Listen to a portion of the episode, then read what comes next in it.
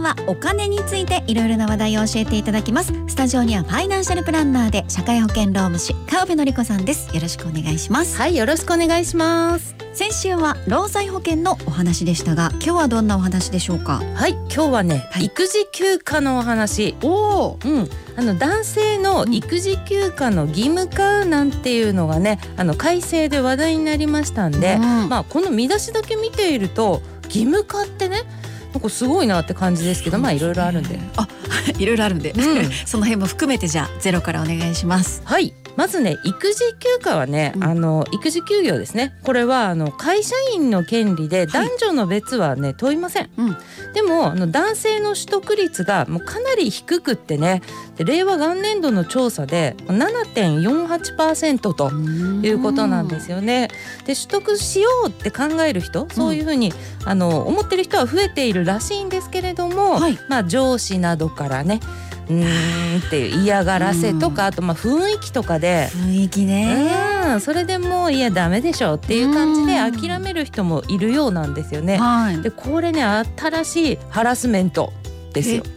何ハラっていうか知ってます松尾さん。いやわかんない何まハラまた腹しか知らなかったですよねうん男性に対して。えー、なんだろこれね、う、はもう新しいですよねパタニティハラスメントいパタハラっあ男性ってことでねていうんですってうん、うんね男性ふ母性のあのお男性の場合、うんなんち不正不正ってことはいはい、うんそれだそうですよへえパタニティ英語でねまあそんなネーミングなんてまあどうでもいいんですよ、あはい ね、すぐ何でもなんたらハラとか言そういたがるけどそうその名前はどうでもいいなそうどうでもいいんですそう内容でです中身ね要はねこれ休みとかそういう雰囲気的に無理だわ的なね、すうん、うん、でそれを何とかしようっていうことで、はい、まあ、改正にもそこら辺のことが含まれていますけどね、うんまずはね基本からいきますよ、はい育児休業って何なのかっていうとですね子が1歳に達するまで申し出により育児休業の取得が可能ですと、うんこれが大原則ですはいここまで何にも難しくないですよねそうですねうん、だけどややこしいのはまあいろいろあって、ほう保育所に入れないとか、うん一定の理由によっては最長2歳に達するまで可能とかね、へえう、ん、あとは母子ともにうんお父さんもお母さんもそそれを取得するのであれば、父母うん、あ母子じゃないね子になっては子供は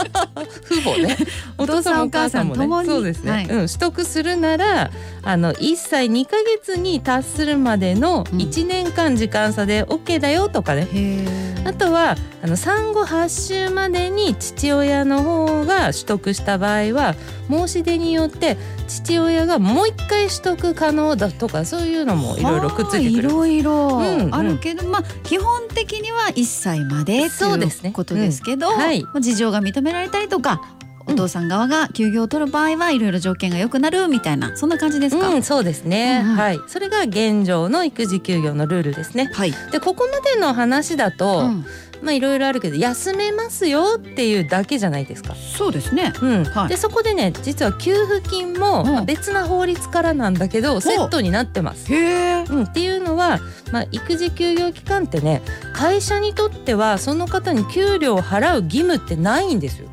あそうなんですねそうなんですよ。ってことはへー無収入とかねなりますよ。それ厳しいですよね、うんいくら休んでいいですよって言われてもちょっとねそうなんですよね。うん休めるよって法律だから。そうそうそうそうかそうそこで終わらないように別な法律から育児休業給付金っていうのがありましてはいで休業前のね、うんお給料の大体ね67%が半年間もらえますよというねその後ちょっと額は下がるんですけどもらえますね。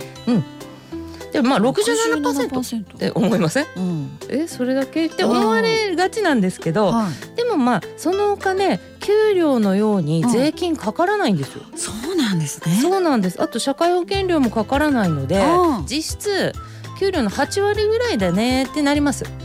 実質8割だったらいいですよね。うんうんだってこれ個人事業主だったらありえないですもんね。ですよね。ううん、そしてねこれあの会社が払ってるわけじゃないのでおおそうそうだからあの会社に余計な気を使う必要もないです。すみませんじゃないってことですね、うんそんなにってことですね、うんははいい、で父親も母親もあの組み合わせとかまあいろいろありますけれども、はいどちらも給料も給付ももらえます。おかお父さん側もね。ね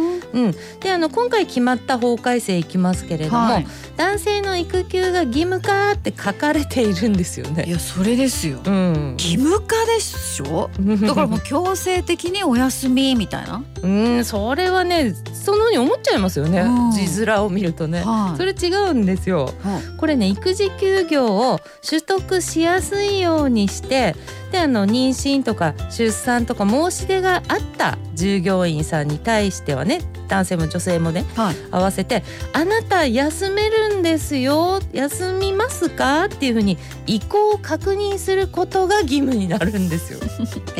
務化ってそこですか、いやそこなんです本当にそうなんですよね。ああなるほど、うん、でもねこういうのもあるんですよ。あの労働者が1,000人超の会社であれば取得率を公表するこれも義務なんです。へえこれはね大企業はそうですよイメージがイメージですからそう我が社はそうですそう育です休取得率そういうことですっていうことが言える言えるんですってことよ。そねう。しか、うんも公表義務っていうね、義務だからここが義務ね。うんうん、ということで上場企業だったら株価とかもありますしそうかこれはなんとか頑張らなきゃいけないっていうねそうなりますね。うんうんだから直接休みましょう休めっていう義務ではなくってね、うんそうじゃなくて企業側に、まあ、圧をかけて、うん特に大企業から順番にっ、てことですね。そうそうして取得率を上げていこうっていう作戦ですね。うんそうでもしなきゃ、うんもうね長年上がってないんですよ取得率。あーまあそうですよね、うんだからもう外側からもうどんどんやっていこうってことですそうねで。すそうです、まんうんあ、それでもね簡単には上がらないかなと思う思います。まあ、中小企業はまだね、うんそこまで義務じゃないですしね。はい。でまあ、私思うにこはのい父親の育児休業取得率をねただ数字をこう数合わせするんじゃなくてうんそれを上げていく目的、はい。うん、それがこう女性の社会進出だったりとか、女性が仕事から撤退しないためとかね、うん、いろんなこの目的とか、うんそれによって日本はこうどうなるべきかとかあーそういったこう社会全体のね共通認識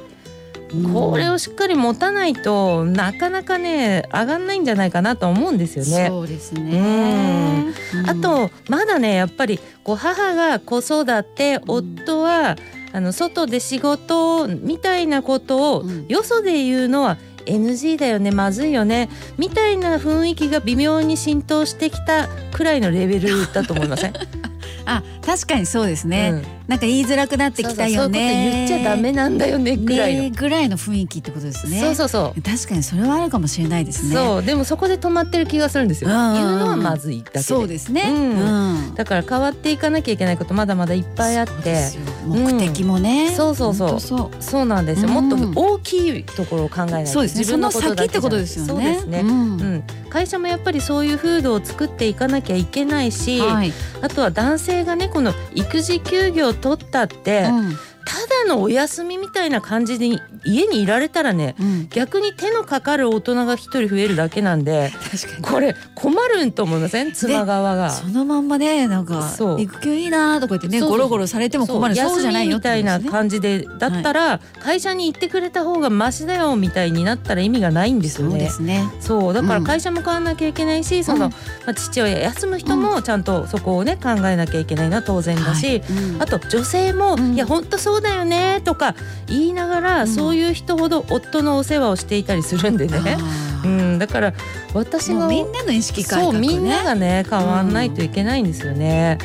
うん、思うにねイクメンっていう言葉あるじゃないですか、はいこの言葉がある以上まあまだまだこれからだろうねってあー思確うかんに。ですよね、うんだってね当たり前のことになっていないからわざわざイクメンっていそううで言すよね葉を使うわけじゃないですか、うんんんそういう言葉があるんですね、まあとはいえ最近残業がなくなってきたりとか、はい。あとは本当に大手の企業から変わってはきているので、うん子供をね産みやすく育てやすい世の中になることを期待してうんこういう改正にも注目していきたいなとそうですね、思いますうんはい、うん少しずつでも意識的に変わっていって、うん、まあそれが当然っていうようそなうね肉面じゃねえよそうそとう当そうたり前だよってねみんなで育てるんだよってそうそう話でそすうからね家事もね、そうですうん、ご飯作るのとかね、うんなんかさ掃除もそうですよトイレッですトよペねーパーの芯変えるのもそうですよちょっとしたそうですよね、はい名のなゴミい捨ても家事とかねそうですだって男の料理って言葉もあるのもなんかちょっあとーそうかあえいろていろ考えるとそあうるんでですすねよ女の料理でしょとか言わないでじゃないですかあんまりだからねまだまだですね、うんこれからですけど、うん少しずつ変えていきたいはいお願いしますはい、今日は男性の育児休暇の義務化なんていう改正の話題お話しいただきました、ファイナンシャルプランナーで社会保険労務士の川辺典子さんありがとうございましたはいありがとうございました